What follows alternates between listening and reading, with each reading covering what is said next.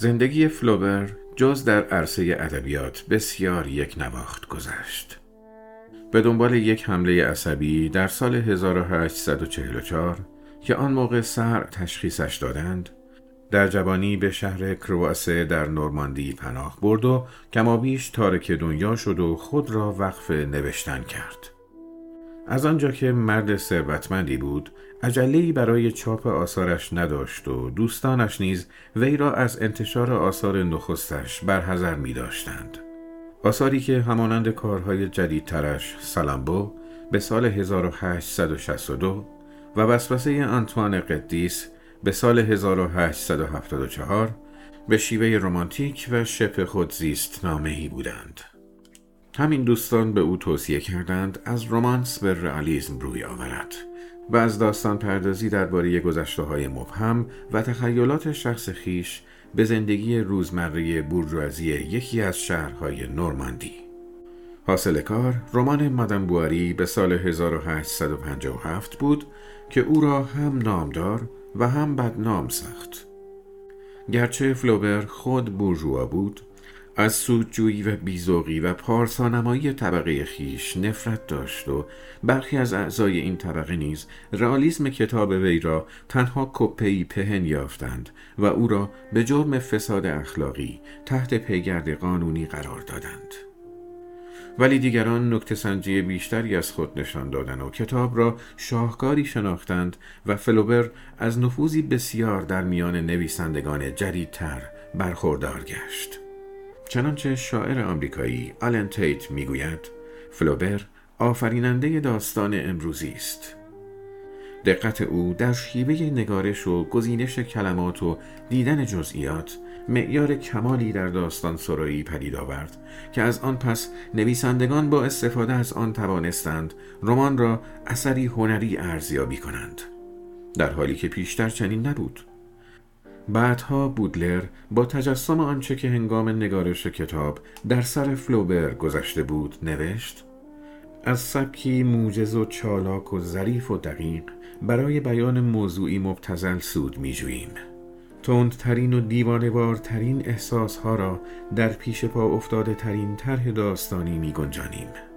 اندیشمندان ترین سخنان را در دهان نادانترین آدم ها می گذاریم. این نمودها همه در داستان کوتاه ساده دل که در سال 1876 در مجموعه سه داستان انتشار یافت آشکار است. اما از سبک داستان که بگذریم در ساده دل سمیمیت و انسانیتی موج می‌زند که کتاب شسترفته بلکه بیش از حد شسترفته مادم بواری فاقد آن است. گرچه فلوبر خود به شدت ضد مساوات و خود بزرگبین بود و در هنگامه تغییرات انقلابی می توانست بنویسد. من از هم نوعان خود بیزارم و ابدا احساس نمی کنم هم قطار ایشانم. این احساسات در داستان گویا مجال بروز نیافتند. او در وجود زن خدمتکار کهنسالی به نام فلیسیته که زندگیش کمابیش به اندازه زندگی خود فلوبر یک نواخت است نجابتی دور از دسترس طبقه فاسد بورژوازی مییابد.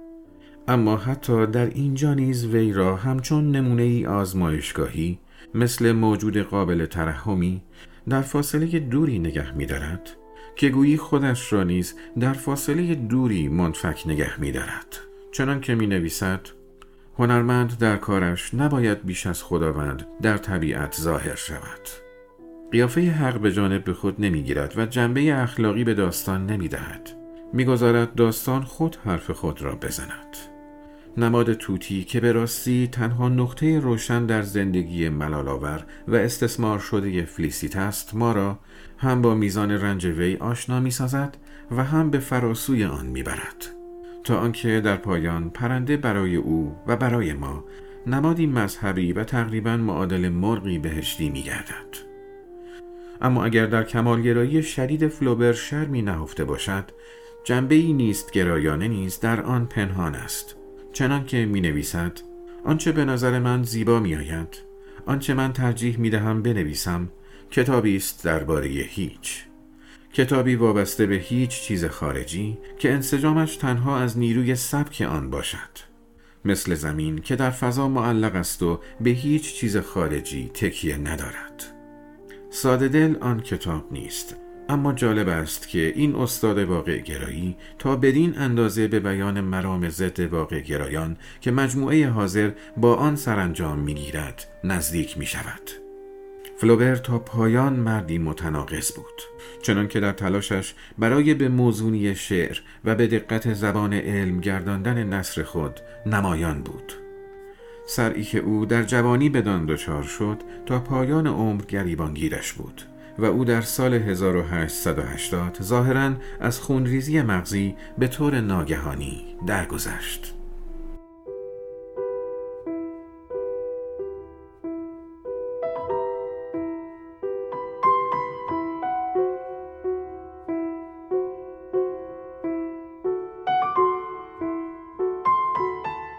ساده دل داستان کوتاهی از گوستاف فلوبر مترجم حسن افشار. نشر مرکز. قسمت اول.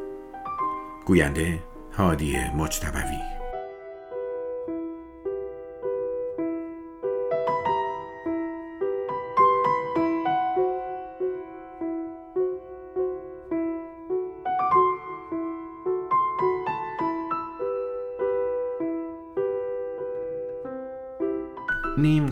می‌شد که زنان پونلبک به خانم اوبن قبطه کلفتش فلیسیته را میخوردند. او همه آشپزی و کار خانه و خیاطی و شستشو و اتوکشی را در ازای سالی ست فرانک انجام می‌داد. افسار زدن اسب و پرورش ماکیان و گرفتن کره را می‌دانست و همچنان به بانوی خود که کنار آمدن با او ابدا آسان نبود وفادار بود. خانم اوبن با جوانی که خوش بر رو بود اما آه در بساط نداشت پیمان زناشویی بسته بود ولی مرد در آغاز سال 1809 درگذشت و زن را با دو بچه کوچک و کلی بدهی تنها گذاشت. آنگاه او همه املاک خود را به جز مزرعه توک و ژوفوس که با هم دست بالا پنج هزار فرانک در سال درآمد داشتند فروخت و از خانه ای که در سن داشت به خانه پدریش که پشت بازار سرپوشیده بود و گرداندنش هزینه کمتری داشت نقل مکان کرد. این خانه بامی از سنگ لوح داشت و در میان یک کوچه و گذرگاه دیگری که به رودخانه منتهی می‌شد واقع بود. درون خانه زمین دارای اختلاف سطح هایی بود که بسیار روی آن سکندری میخوردند. راهروی ورودی باریکی آشپزخانه را از اتاق نشیمن جدا می کرد. اتاقی که خانم اوبند در کنار پنجرش از بام تا شام روی صندلی حسیری راحتی می نشست. هشت صندلی از چوب آکاژو پشت به دیواری داده بودند که نیمه تحتانیش را رکوب چوبی رنگ سفید ای پوشانده بود و زیر دستگاه هواسنجی پیانوی ای قرار داشت که هرمی از قوطی های کوچک و بزرگ بر روی آن انبار کرده بودند. در هر سوی پیش بخاری که از سنگ مرمر زرد و به سبک لوی پانزدهم تراشیده شده بود مبلی با پارچه گلدار قرار داشت و در آن میان ساعتی به شکل معبد وستا ساخته بودند. وستا الهه رومی اجاق و آتش اجاق. در معبد او دوشیزگان وستا آتش را روشن نگه می داشتند. همه اتاق اندکی بوی نامی داد زیرا پایین تر از سطح باغ بود. در طبقه اول اتاق خواب خانم بود. بسیار جادار با کاغذ دیواری گلدار روشن و تمثالی از آقا در لباسی که زمانی مد روز بود. این اتاق به اتاقی کوچکتر راه داشت که در آن دو تخت خواب بچگانه بید و شک به چشم می‌خورد. بعد اتاق پذیرایی بود که درش را همیشه بسته نگه می داشتند و انباشته از اساسه پوشیده با ملافه بود. سپس راه روی قرار داشت که به اتاق مطالعه منتهی می شد.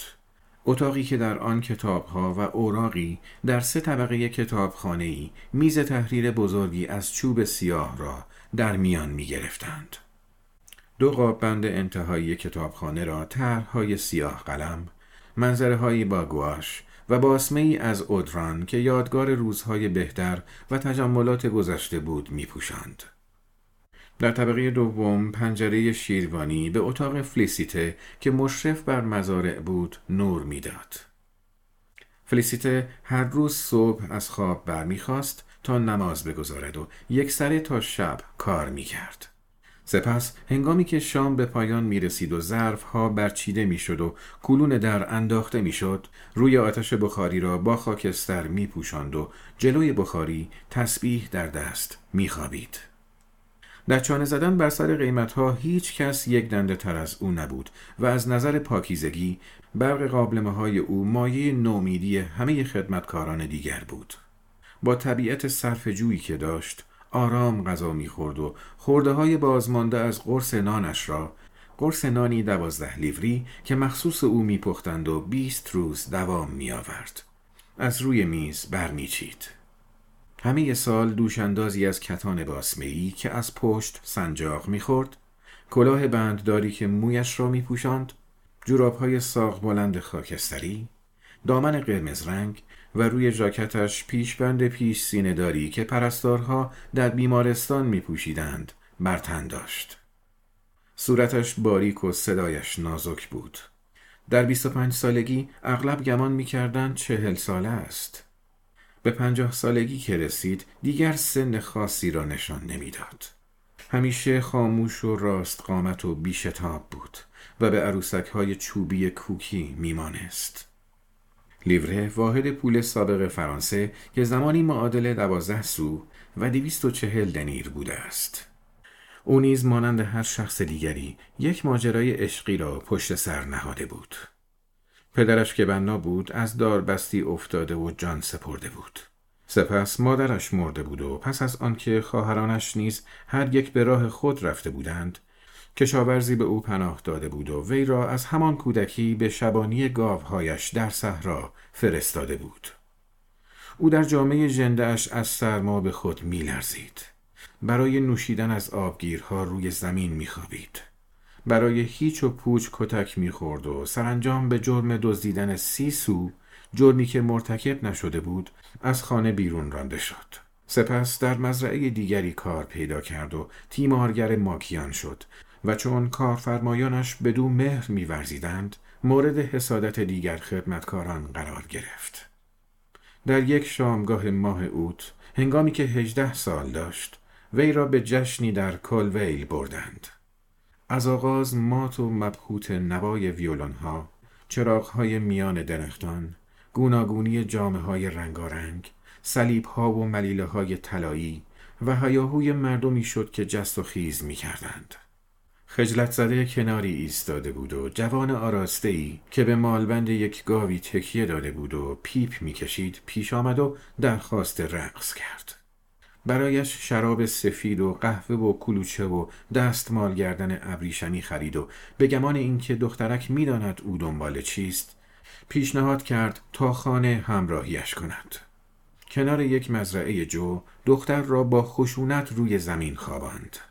او که بسیار ترسیده بود شروع به فریاد کشیدن و کمک خواستن کرد جوان پا به فرار گذاشت شبی دیگر در راه بومون کوشید از گاری بزرگ کندرویی که از کاه انباشته بود پیشی گیرد. همچنان که خود را به زور از کنار آن رد می کرد تئودور را دید. جوان سر به زیر سلام کرد و از بابت رفتار زشت خود با وی پوزش خواست. چرا که تقصیر از مشروب بود. دختر نمی‌دانست چه بگوید و می‌خواست از او بگریزد. پسر بیدرنگ سخن را به وضع محصول و رجال منطقه کشاند و گفت پدرش از منطقه کلویل به مزرعی در لزکو نقل مکان کرده است. از این رو آنها اکنون همسایند دختر با تعجب گفت اه؟ جوان افسود که خانوادهش می‌خواهند او سر و سامانی بگیرد اما نمی‌خواهد شتاب کند و منتظر است همسری پیدا کند که مطابق میلش باشد.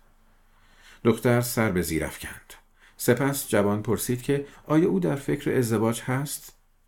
دختر لبخندی زد و گفت شایسته نیست سر به سرش بگذارد پسر گفت ولی من شوخی نمی کنم. قسم می‌خورم که شوخی نمی کنم. آنگاه دست چپش را دور کمر او حلقه کرد و دختر در آغوش وی به راه رفتن ادامه داد.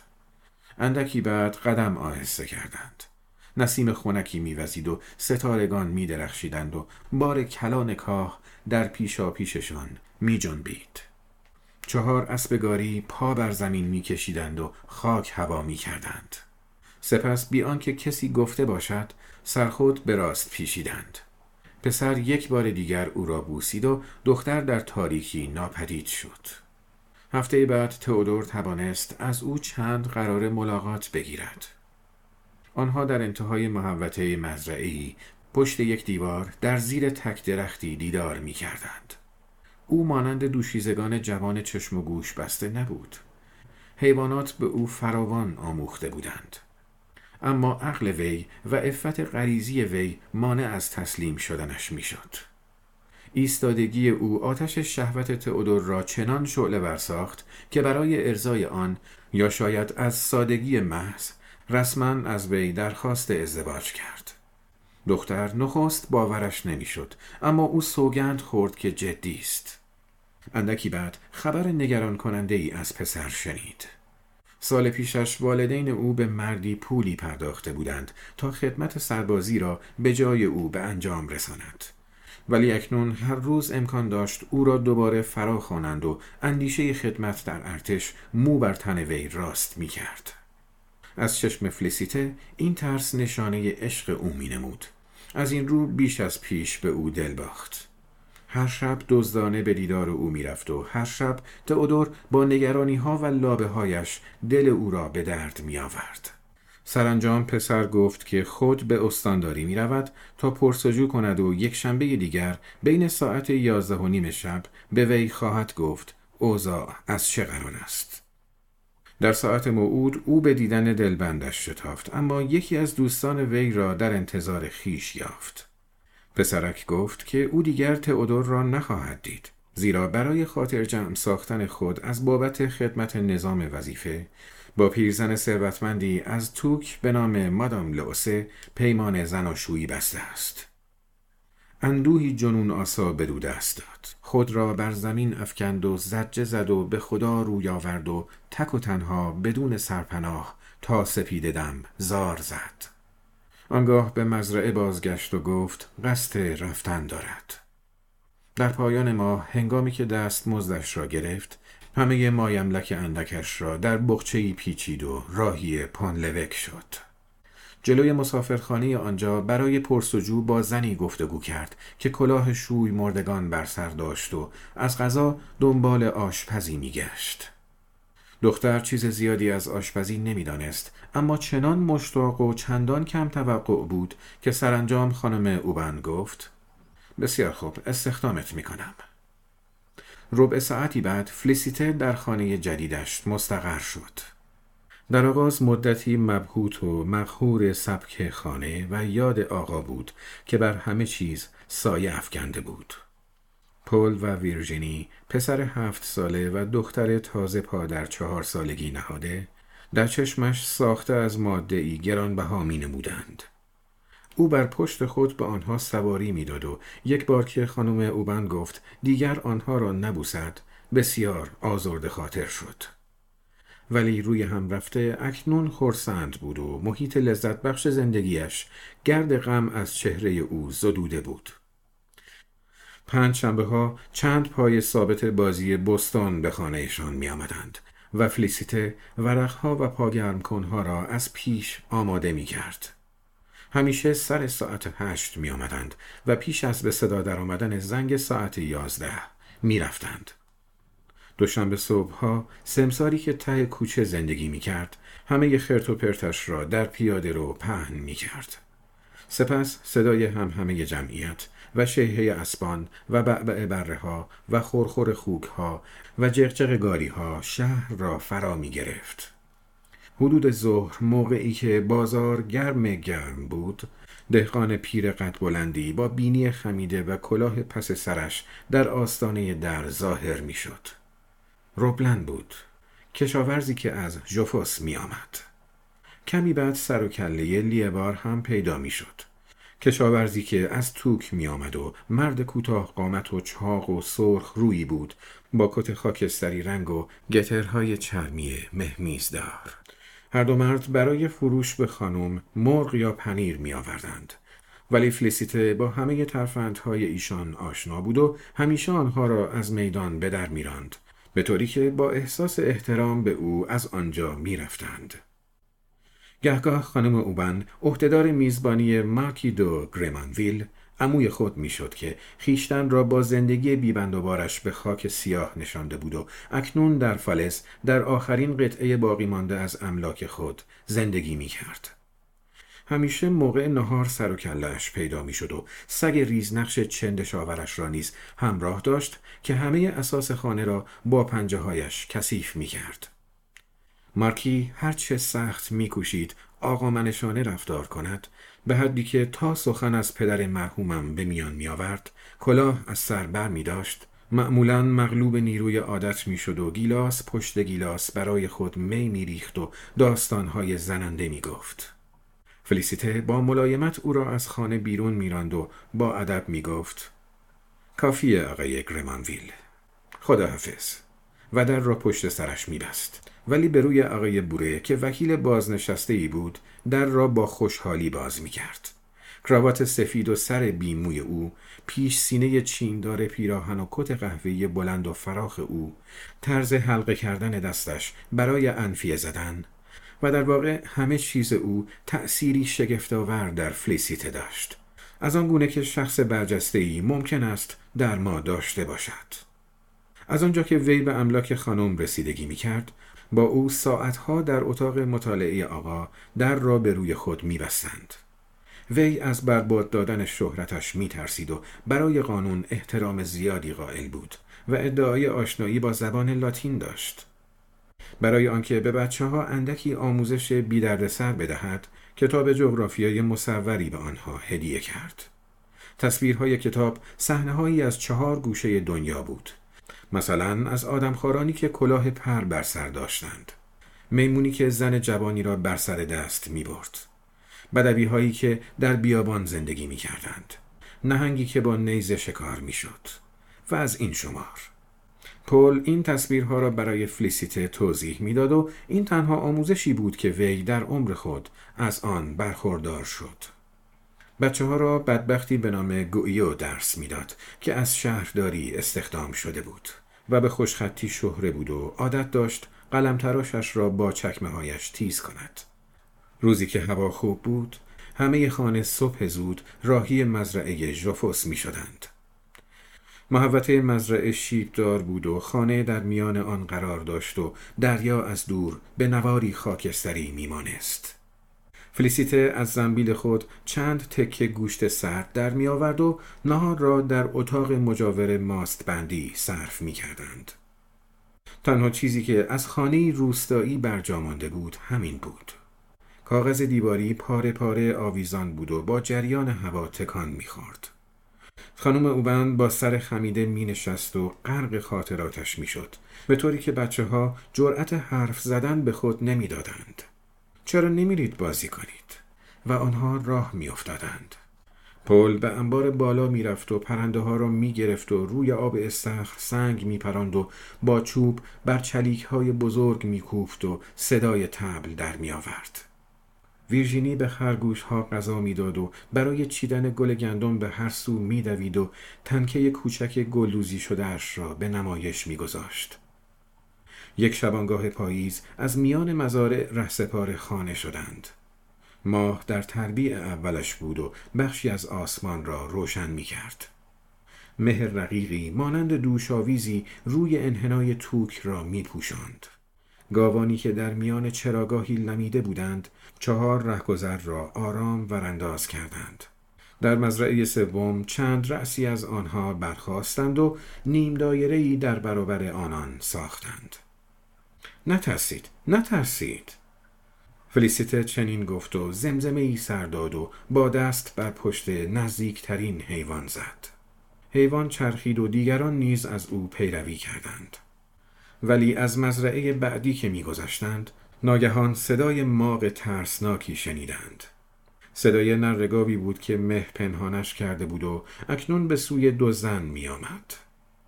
خانم اوبن پا به فرار گذاشت فلیسیته گفت نه نه نه اینقدر تند به هر رو قدمها را تند کردند در حالی که پشتشان صدای نفس نفسی را میشنیدند که لحظه به لحظه نزدیکتر می‌شد.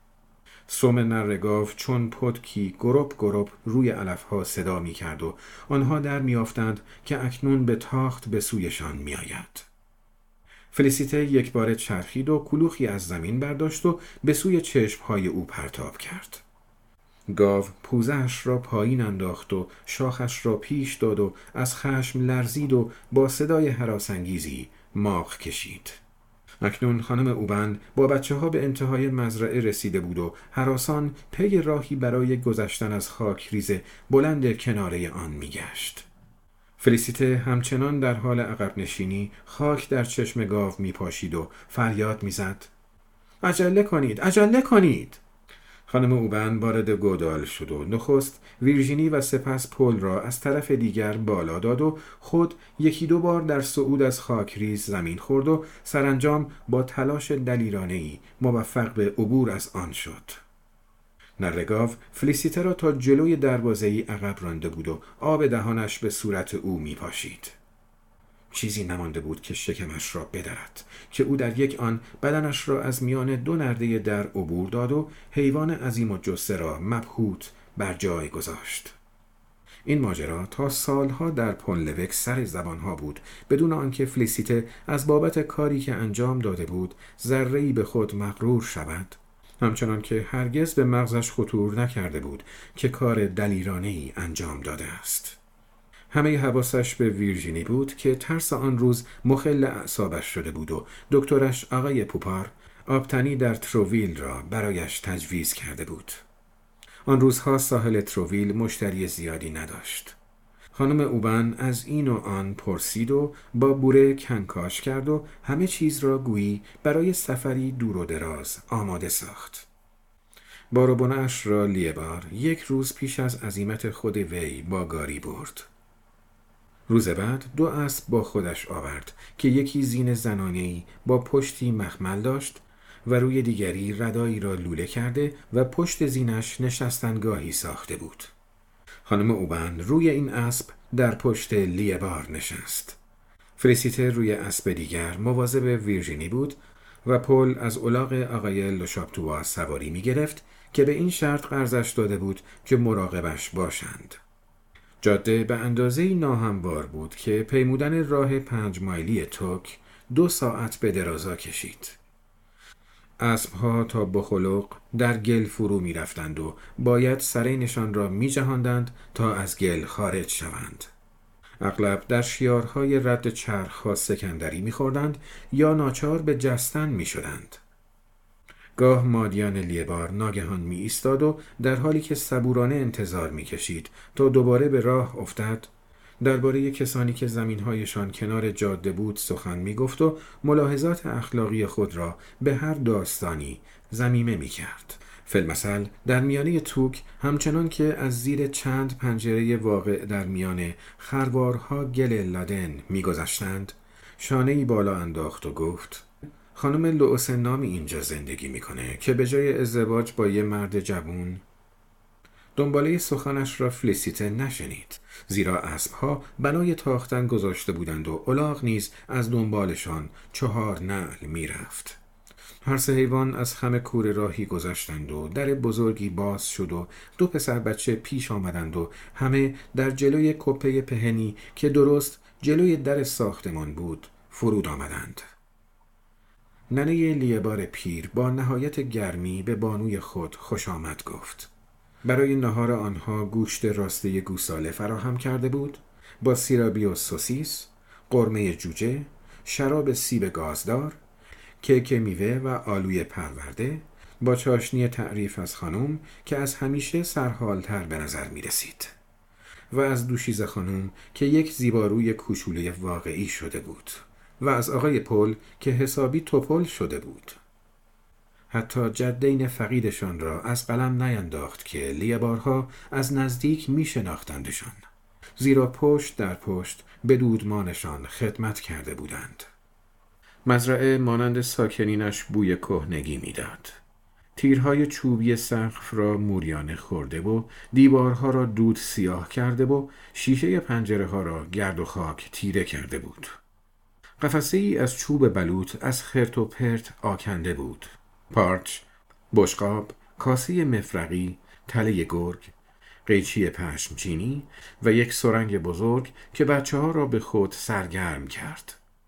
در سه حیات مزرعه حتی یک درخت پیدا نمی‌شد که روی تنه اش قارچ یا میان شاخ و برگش دارواش نرویده باشد.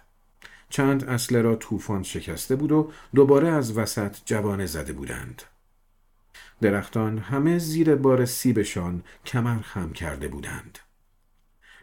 های پوشالی که به مخمل قهوه‌ای میمانستند و های مختلفی داشتند در برابر سهمگین ترین ها ایستادگی کرده بودند اما چارتاق گاری ها داشت فرو میریخت خانم اوبند گفت که خواهد داد آن را مرمت کنند و دستور داد حیوانها را دوباره زین کنند کاروان کوچک پیاده شدند تا صخره اکور را که مشرف بر قایقهای لنگرافکنده در ساحل بود پیاده بپیمایند. سه دقیقه بعد به انتهای بارانداز رسیدند و وارد حیات مهمانسرای بره طلایی شدند که مادر داوید آن را میگرداند. چند روزی گذشت که ویرجینی در نتیجه عوض کردن آب و هوا و آبتنی در دریا سر حال آمد. او چون لباس شنا نداشت با زیر پیراهنش در آب می‌رفت و سپس دایش در کلبه گمرکچی که شناگران از آن استفاده می کردند بر تن او رخت می پوشند. بعد از ظهرها اولاغ را با خود می بردند و از صخره های روشنوار می گذشتند و به سوی انکویل می رفتند. راه ابتدا از میان شیب های ملایمی که به محوطه چمن پارک ها می مانست بالا می رفت و سپس از دشتی سر در می آورد که به تناوب پوشیده از چراگاه و زمین های شخم خورده بود. در هر دو سو بطه های راج از میان کپه های خار سربر کشیده بود و اینجا و آنجا درخت تناور خشکی شاخه های دنداندار خود را در برابر آسمان آبی گسترده بود. آنها همیشه در همین دشت خستگی از تن به در می کردند. دوویل در طرف چپشان بود و لوهاور در طرف راستشان و دریای بیکران در پیش رویشان. دریا در آفتاب می درخشید و همچون آینه ای هموار بود و چنان آرام که زمزمش به سختی به گوش می رسید.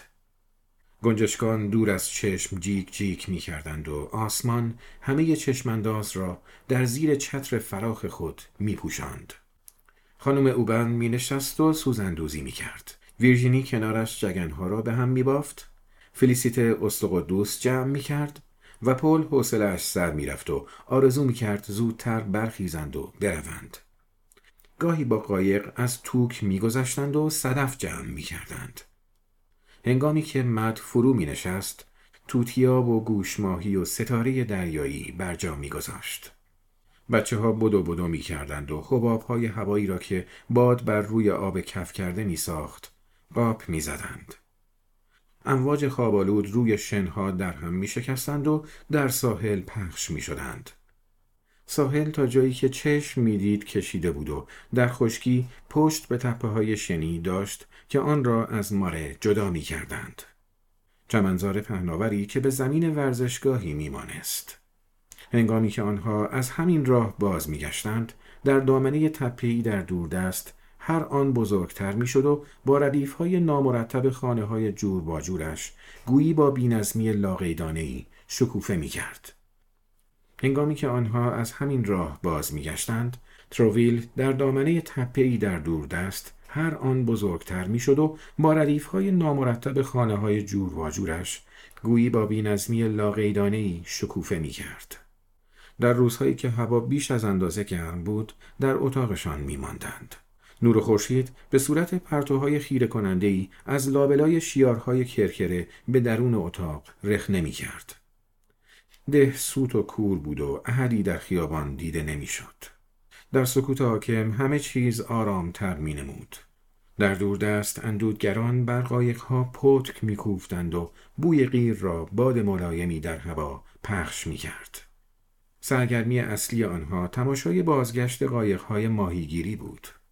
به محض آنکه از بویه ها میگذشتند شروع به باد عوض کردن می‌کردند با بادبانهای نیمه فرو کشیده و بادبان سینه پرباد همچون بادکنک از میانه انباج خروشان تا میانه لنگرگاه پیش می آمدند و لنگر را یک باره در آب رها می کردند. سپس قایق در میان بارانداز پهلو می گرفت و سرنشینانش سید خود از ماهیان لرزان را در خشکی می افکندند. صف گاری ها منتظر بود و زنان با کلاههای کتانی بنددار جلو می تا ها را بگیرند و شوهرانشان را ببوسند. روزی یکی از این زنان با فلیسیت سخن گفت و او اندکی بعد با هیجان فراوان به مهمانسرا بازگشت و گفت که یکی از خواهرانش را پیدا کرده است. آنگاه سرکله ناستازی برت که پس از ازدواج لورو نام گرفته بود با کودک شیرخواری به سینه و کودک دیگری در دست راست پیدا شد. در حالی که پسر بچه جاشویی هم دست به کمر و کلاه به سر در سمت چپش راه می‌رفت. خانم اوبن او را بعد از یک ربع ساعت مرخص کرد. از آن پس آنها هرگاه خانواده به پیاده روی می‌رفت دوروبر آشپزخانه پلاس بودند و پرسه می‌زدند. گرچه شوهرش خود را نشان نمی‌داد. فلیسیته کاملا به آنها وابسته شد. برایشان یک پتو و چند پیراهن و یک اجاق خرید و روشن بود که مایلند تا می توانند از او درآورند. این ضعف او خانم اوبن را آزرده می ساخت که جز آن از شیوه سخن گفتن خودمانی خواهرزاده با پل نیز بدش می آمد. از این رو چون ویرژینی به صرفه افتاد و عمر هوای خوب نیز به سر آمده بود بران شد که به پونلوک بازگردند.